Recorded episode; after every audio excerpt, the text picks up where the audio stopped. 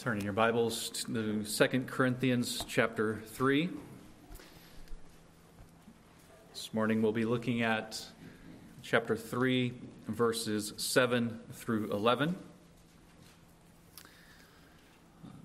To get a little bit of the context, I'm going to start reading in verse 4, so we'll read 4 through 11.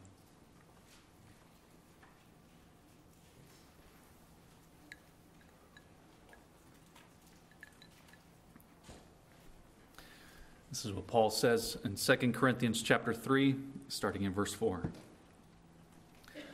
Such is the confidence that we have through Christ toward God. Not that we are sufficient in ourselves to claim anything as coming from us, but our sufficiency is from God, who has made us competent to be ministers of a new covenant, not of the letter, but of the Spirit. For the letter kills but the Spirit gives life. Now, if the ministry of death, carved in letters on stone, came with such glory that the Israelites could not gaze at Moses' face because of its glory, which was being brought to an end, will not the ministry of the Spirit have even more glory?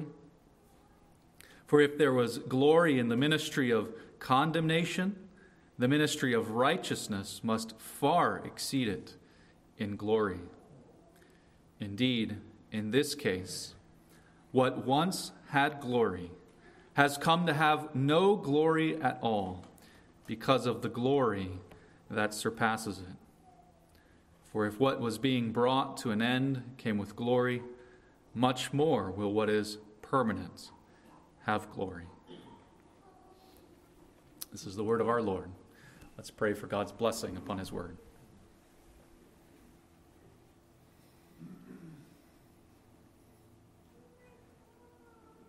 God, we thank you for your word. And as we come now before it to hear from you, uh, we pray as Moses prayed Lord, show us your glory. Help us to see your glory in your word. But we also pray uh, more than Moses prayed uh, that you would give us your spirit to help us to see the greater glory that is in Jesus Christ. And we thank you, Lord Jesus, that you have sent the Spirit and you tell us that his work is to glorify you.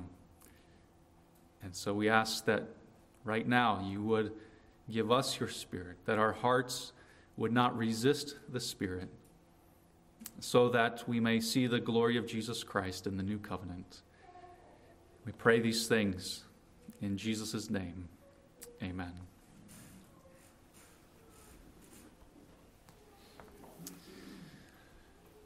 Well, I wonder if you truly appreciate the glory of the new covenant. Uh, you know the saying that familiarity breeds contempt. And maybe familiarity with the new covenant, the gospel, with Christ. Maybe it hasn't bred contempt in you, but maybe it breeds indifference or boredom. You know everything, you've heard it all before, but I wonder if you see the glory of it. You can even think of this past week, think of your life this last week. You're a Christian. You go through your life, you have things to do, you're very busy, you need to get things done.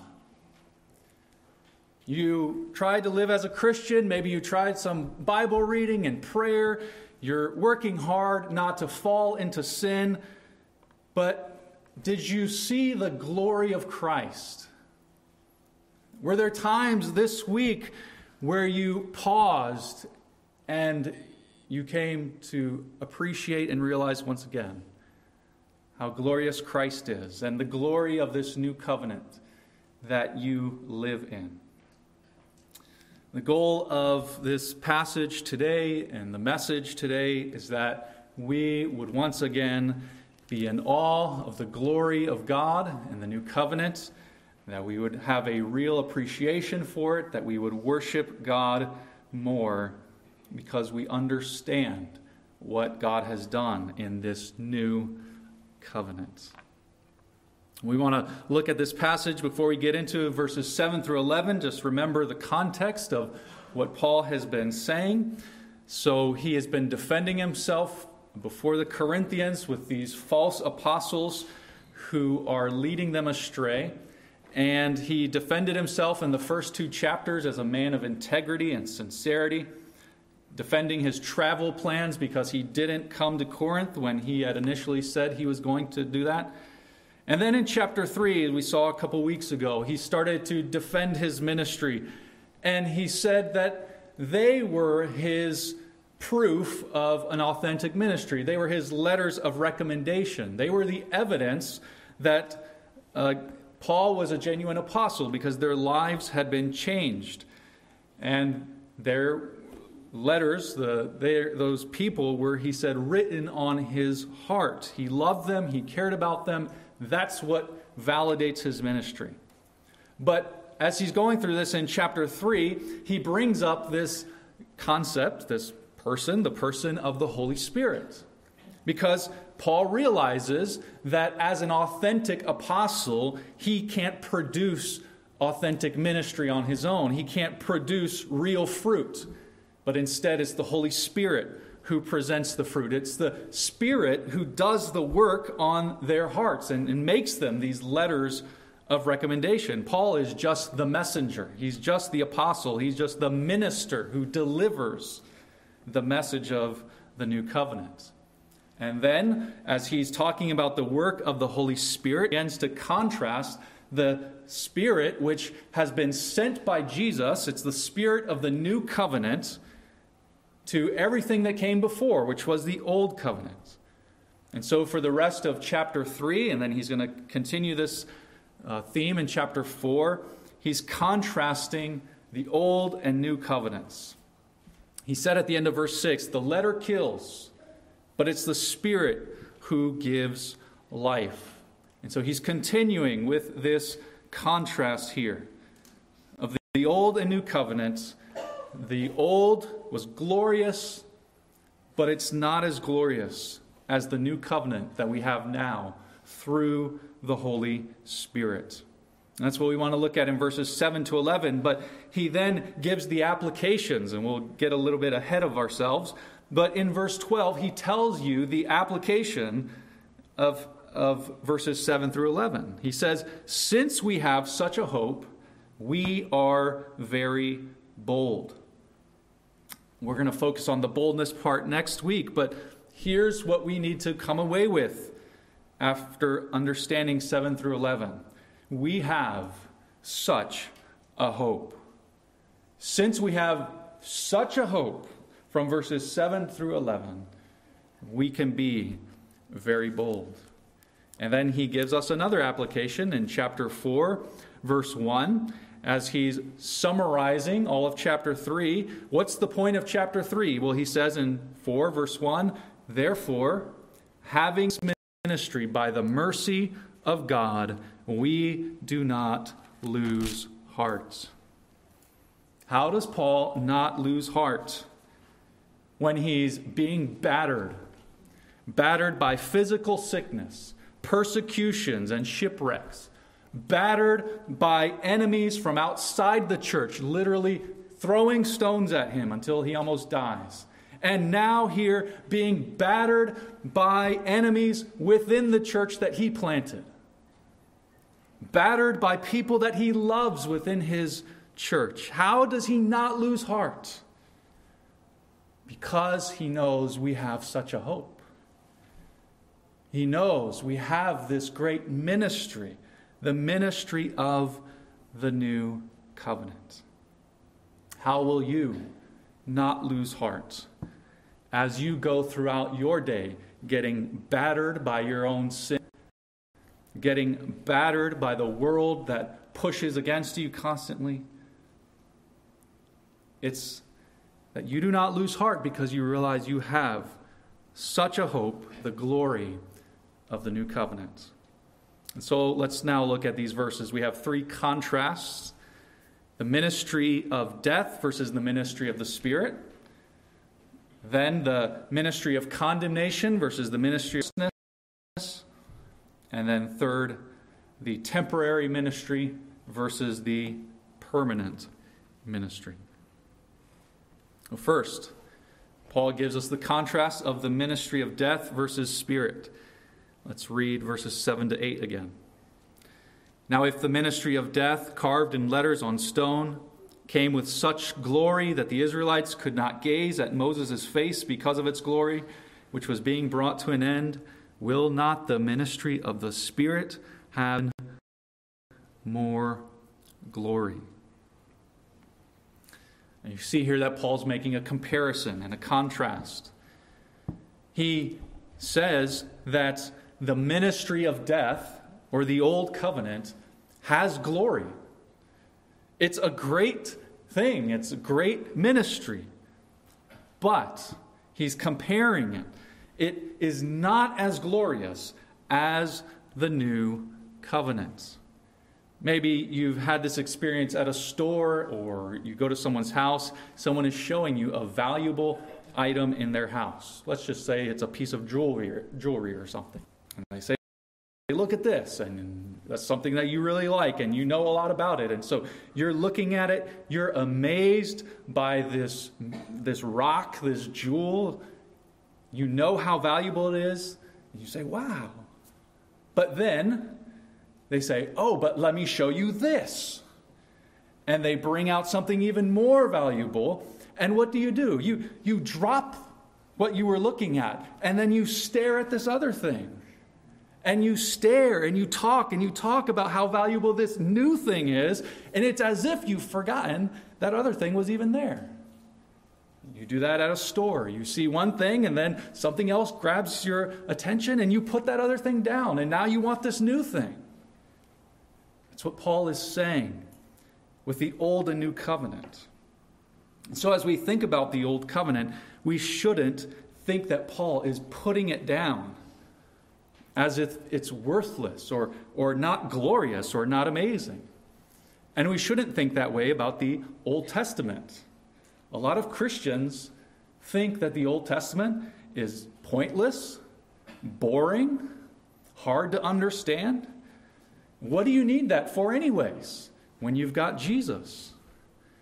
Well, first of all, Old Testament and Old Covenant are not the same thing. Uh, there's a lot of grace, the covenant of grace, being played out throughout the Old Testament, the 39 books.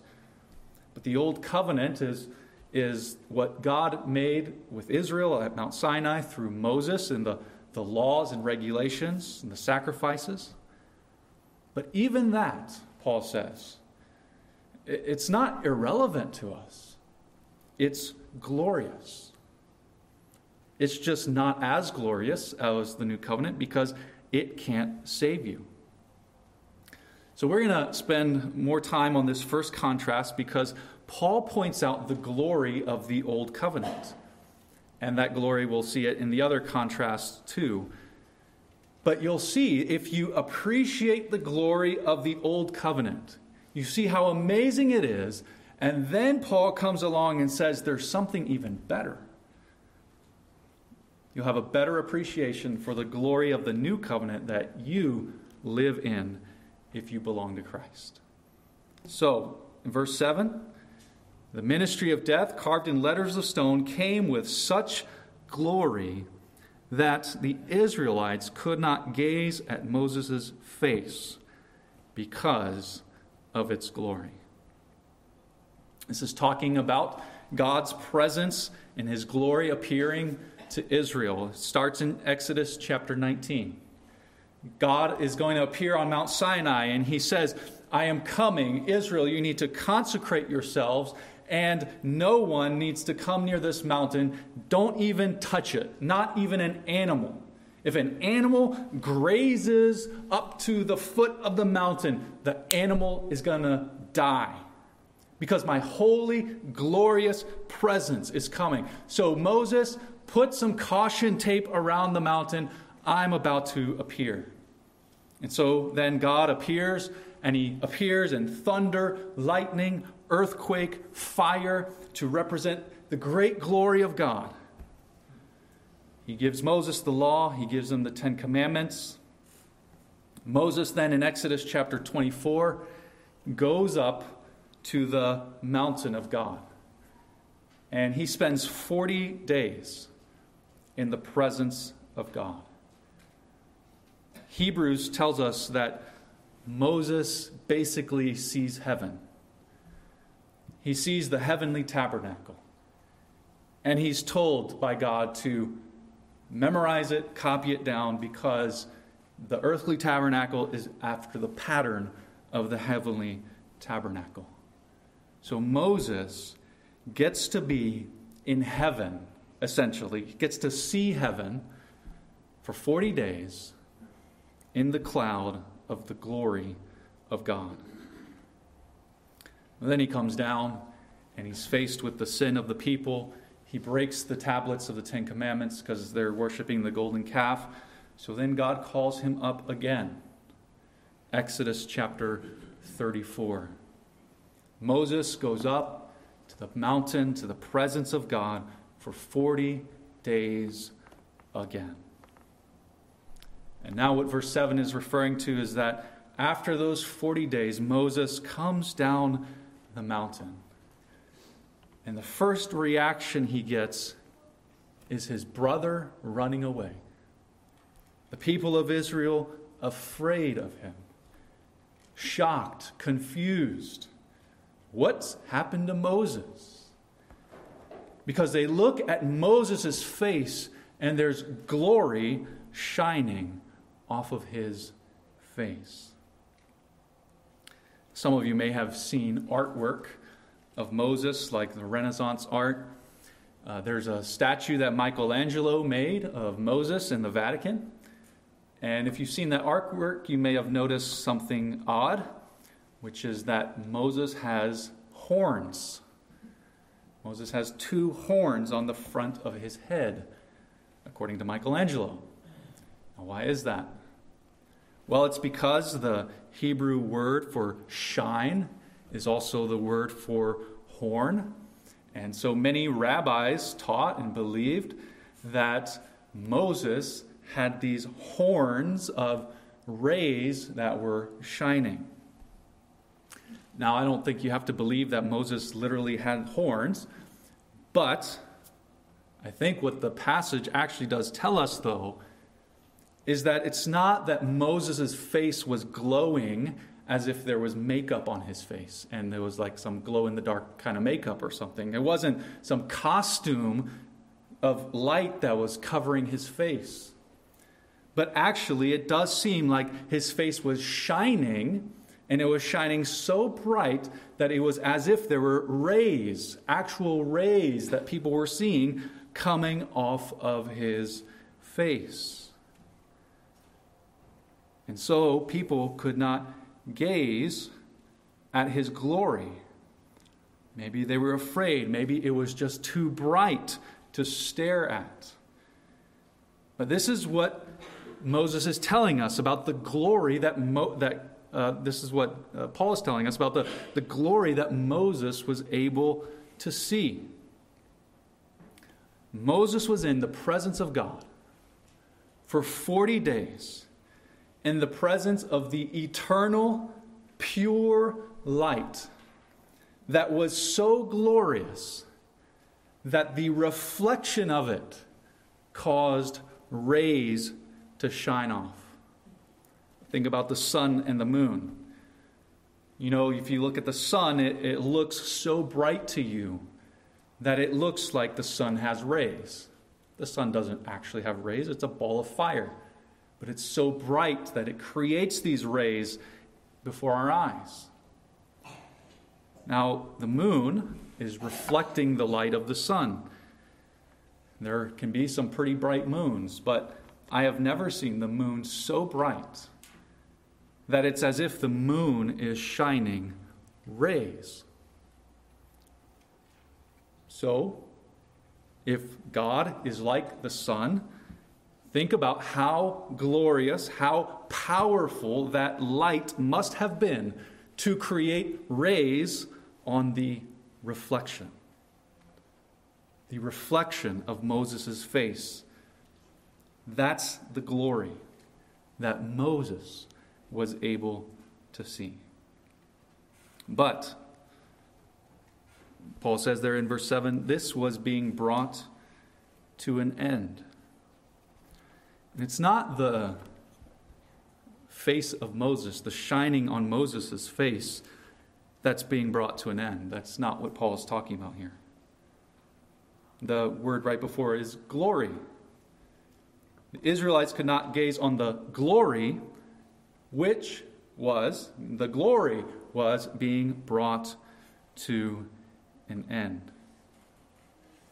It was the glory itself, the glory of God that was being brought to an end. Not because God stops being glorious ever, but because Moses wouldn't be able to be in that cloud forever. And even if, as some people think, Moses' face shone the rest of his life, uh, even then, Moses was not able to be in the presence of God like he was for those 40 days. And even now, you may have noticed, God doesn't show up on mountains anymore. There is no Mount Sinai that you can go to to see the glory of God. And with Israel, God would appear in a cloud. But his cloud didn't stay there forever. You can't go to Jerusalem right now and see that cloud of God's glory. It was brought to an end.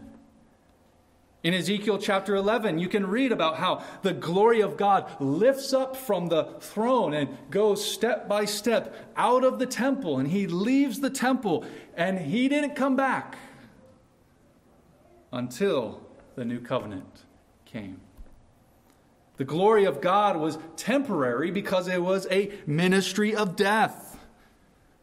God's glory appeared, but he appeared in the presence of sinners, and sinners have no right to be in his presence. And so the ministry of death casts people away from his glory, or in the case of the temple, God left them.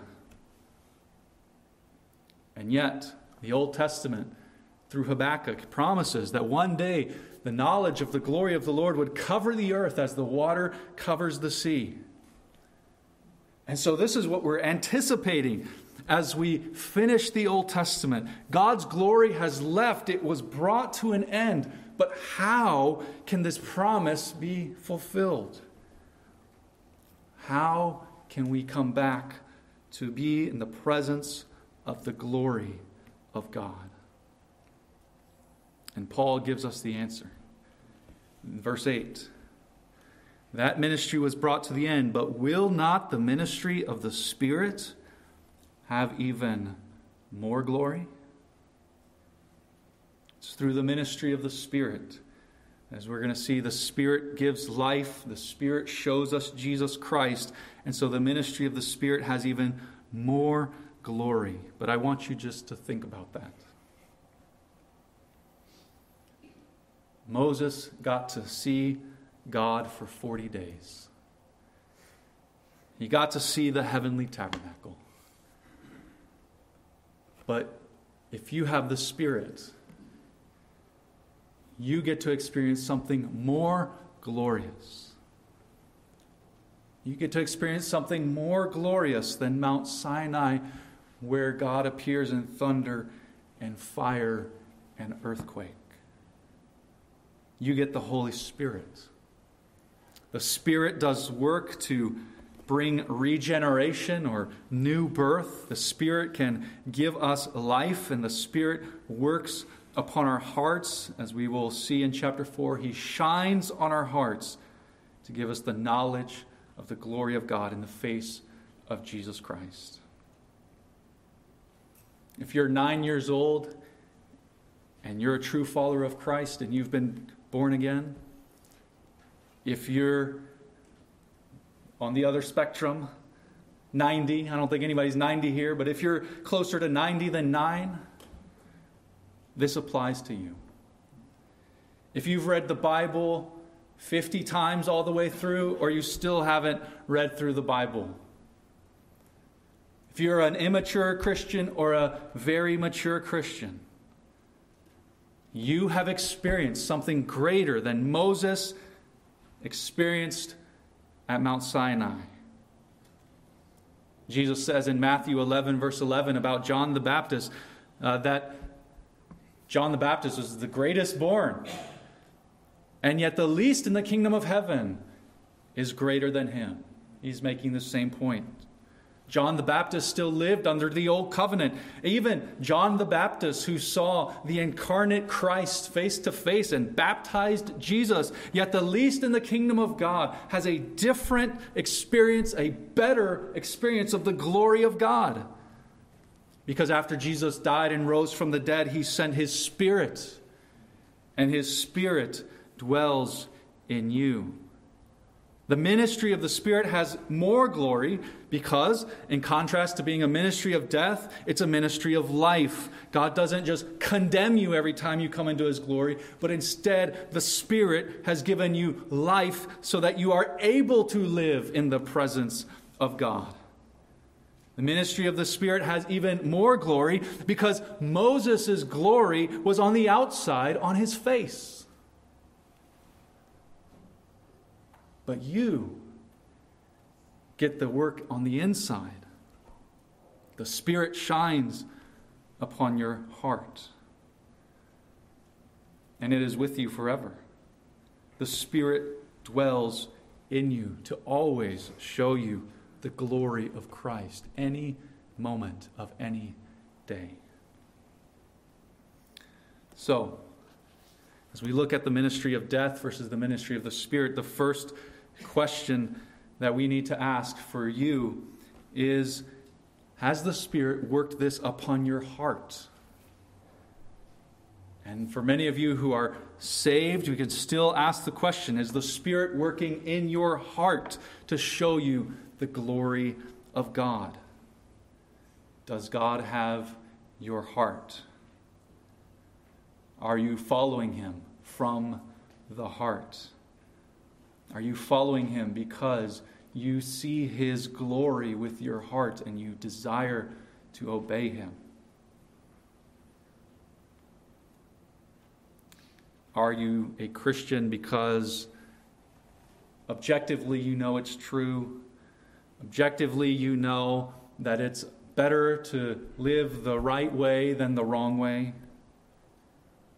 Are you following Christ because you see the glory of it? The Spirit's working in your heart. Well, we see that first contrast. The second contrast now is between the ministry of condemnation and righteousness. Condemnation and righteousness. Verse 9. For if there was glory in the ministry of condemnation, the ministry of righteousness must far exceed it in glory. The Old Covenant had a ministry. Uh, their the ministry, the word there for ministry, is where we get the word deacon from. It's the word diaconeo. Uh, it means to serve. That's why deacons are deacons, deacons are servants. And so, what it's saying here is that this ministry is a service that is done for us. The purpose of the Old Covenant is to perform a service of condemnation. You go to your mechanic to do a service for you. You pay him for that. You want to know what's wrong with your car. You go to the doctor and you pay lots of money for the doctor to him to do a service. What's wrong with my body? You go to the dentist, he does a service, and he tells you you have cavities. We need the service of condemnation. We need the service of the old covenant. Many people, I think, reject the gospel not even before they get to Christ, but because they're rejecting the law. That's where it all starts. They don't want the service of the law condemning them. Everyone thinks that they are right in their own eyes. They think that their way of morality is good and they can just decide what they want. They don't care that there's a God out there who has an objective standard. They don't believe that if there was a God that he would be just And even, even if he were just, well, they're not the bad people. They've defined bad according to what they desire. But that's prideful. It's foolishness. It's like the person that would go to the mechanic and just argue up and down all day when the mechanic says you need a new transmission. And you say, I don't need that. And, and pe- people aren't like that, but they're like that with the gospel.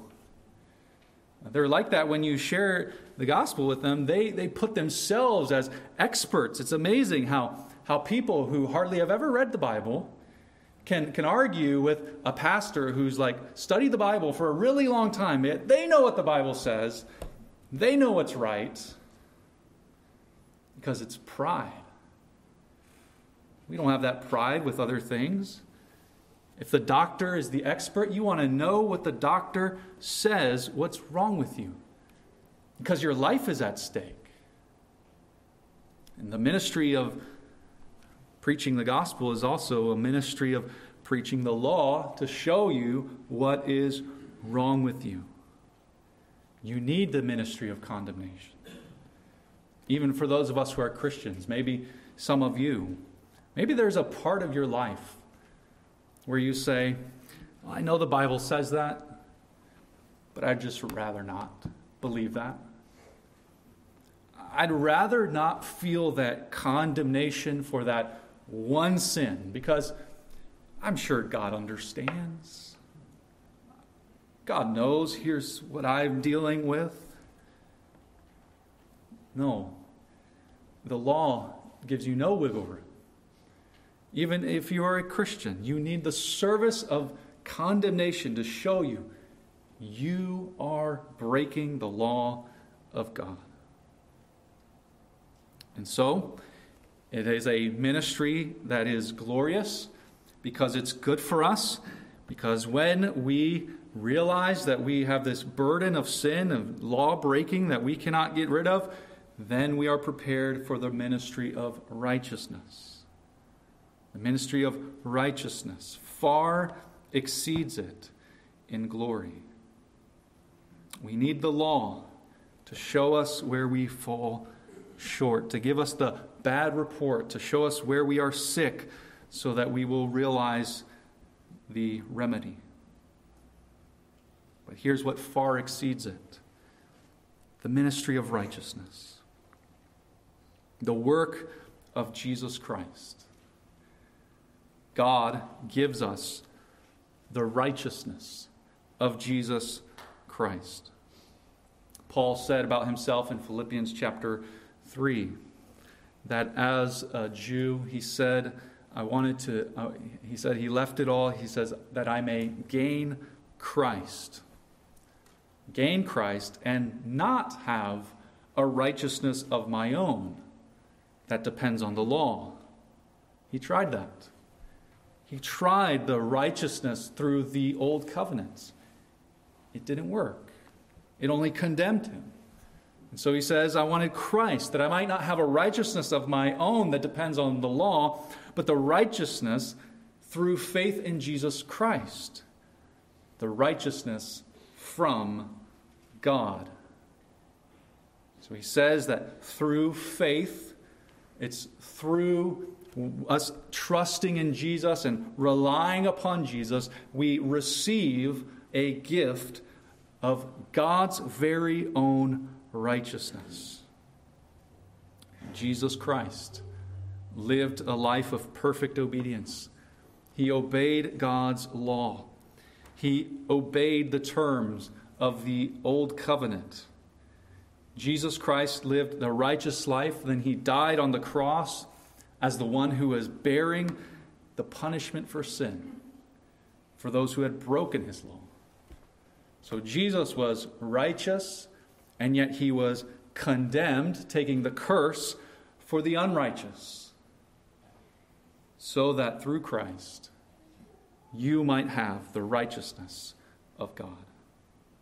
Receive this by faith, giving up your own attempts of righteousness realizing your condemnation before God calling upon God to save you through Jesus. So, have you been to Moses and gotten his services of condemnation? Just like you go to the doctor and go to the mechanic, you need to go to the law. Go to the moral law of God, summarized in the Ten Commandments as the law that is an eternal law, a representation of the character and the justice of God. Have you gone before the law and gotten the report that you have disobeyed, that you have broken God's law, you stand under condemnation? Will you receive a ministry of righteousness that far exceeds that ministry in glory? You can receive this when you trust in Christ as the Holy Spirit works in your hearts to show you Jesus Christ. And then finally, we have a permanent ministry in verses 10 through 11. Paul says, Indeed, in this case, what once had glory has come to have no glory at all because of the glory that surpasses it. The glory of the Old Covenant, which remember is not the same as the Old Testament, the glory of the Old Covenant once had glory, but now has no glory at all because of the glory that surpasses it. Um, maybe this analogy will help. I don't know. But picture yourself walking at night in the dark on the street. You're lost and you have no idea where you're going. And then as you look up ahead, you see that there's a street light on. And so you get to that street light and you are thankful. Glorious street lamp, glorious light. You are thankful for the light because now you see at the corner, here's the road that you need to go on. Here's the road that you've been on. Now you know where you've been. But when the sun rises and comes up, let's say it's not one of those street lamps these days that automatically turns off with the light sensor, but the street lamp stays on. It's still shining. But now that the sun has risen and now it's midday, you no longer need the light. It's still shining just as much, it's still equally glorious, but you're not using it because the greater light has come that surpasses it. That's the comparison that Paul is making here. The old covenant has no glory at all because of the glory that surpasses it. Now, we are still, as Christians, under the law of God as a guide and as something that reveals our sin to us. That law, as, as I said, is summarized by the Ten Commandments. We call that the moral law of God. But the Old Covenant is not the moral law of God. The Old Covenant are the ceremonial laws and the civil laws. You know, executing all these different people for doing all these different things. That's a civil law. Ceremonial laws are like don't eat shellfish. Right? We're not under those laws. Those laws have glory. They can teach us things. They, they teach us things about purity, about how you're to live all of your life. You should, you should think about what you eat. You should eat to the glory of God. God cares about how you eat to his glory. So the, the laws about shellfish and lobster, they, they have something to say to Christians. We can't ignore Leviticus. But we are not under those laws. Christ has come to fulfill them. And now we live under the new covenant. But if you appreciate the glory of the old covenant, you have a greater appreciation for the new covenant. So, the old covenant, he emphasizes here in these verses, has been brought to an end. Verse 11. The new covenant is a permanent ministry. The glory of the old covenant, he says, is as if it has no glory at all because something more valuable has come on the scene. So think again about the jewels that you're looking at. You look at something even more valuable, so you, you drop the old covenant and you want to stare at Christ. Something more valuable has come along. What would make you pass up 40 days in the presence of God on top of Mount Sinai? What would make you pass up 40 days seeing the heavenly tabernacle? What would make you pass up an experience that would leave you glowing with bright rays? Only something far more glorious, which is the new covenant. And Peter say the angels longed to look into the new covenant, the work of Christ. Even the angels envy people like us who get the Spirit and get to see Christ. Because the old covenant was temporary, brought to an end, but this is permanent. It's permanent in a few ways. One way is that you will never lose this sight of the presence of God. If you are in the new covenant, truly, then you're always in the new covenant. In the old covenant, you could fall under the condemnation and the curse, and you'd be destroyed. But in the new covenant, God always keeps his people. And so you will permanently be in the new covenant. That's one way that it's permanent. Another way it's permanent is that you constantly have access to the glory of God. You get to see Christ. And you don't have to go to a temple. You don't have to go to the tabernacle and you don't have to go up Mount Sinai. You get to see the glory of Christ all day, any day. The glory of Christ permanently shines before us if we would only go to access it. One thing you ask, one thing you seek to gaze upon the beauty of the Lord. And you don't have to be in his temple. You can gaze upon the beauty of the Lord today, tonight, tomorrow, whenever you want. The new covenant is permanent because the Spirit is within you. God lives within you. The Holy Spirit is God. And so you don't get to just see with eyes a visible glory of God. You get God, the third person of the Trinity, dwelling in you. And He dwells in you forever. And then the last way that it's permanent is that we have eternity. We have eternal life. And what is our eternity going to be like? We know that we will gaze upon the King in his beauty face to face. We will see Jesus face to face.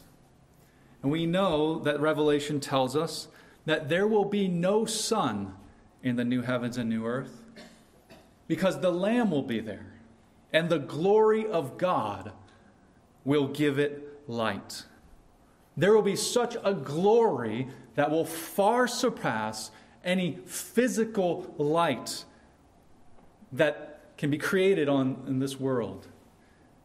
More glorious than the physical sun will be the glory of God, and you will get to see God face to face every day forever. And I wonder, I wonder if our faces will glow in the new heavens and new earth. Walk around beaming, literally. Because every day we get to be in the presence of Jesus Christ and all his glory. So, do you see the greater glory that you have in the new covenant? It's a ministry of the Spirit, not of death. It's the ministry of righteousness, not of condemnation. And it's a permanent ministry, it's not temporary. Since you have such a hope, do not lose heart. Don't lose heart because of all the stuff that's happened last week. Don't lose heart with all the stuff that's going to happen this coming week. Remember, you have such a hope because you have the Holy Spirit who shows you the glory of Christ. What else could you ask for? Let's pray.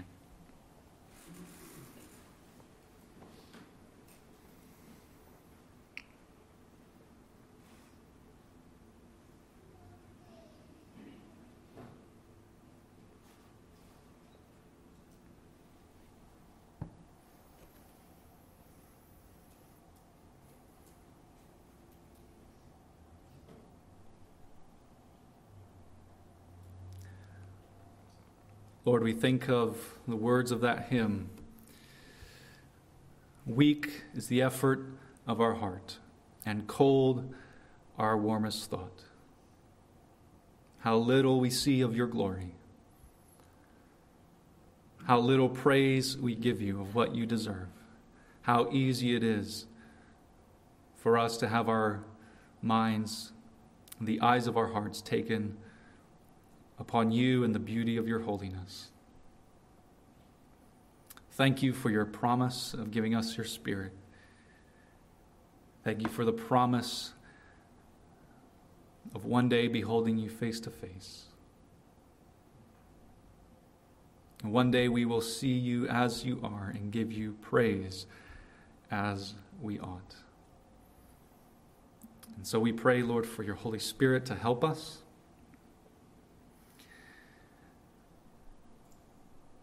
Help us to remove every sin that easily entangles us, that we may run the race looking upward to Jesus Christ. And we ask in his name, amen.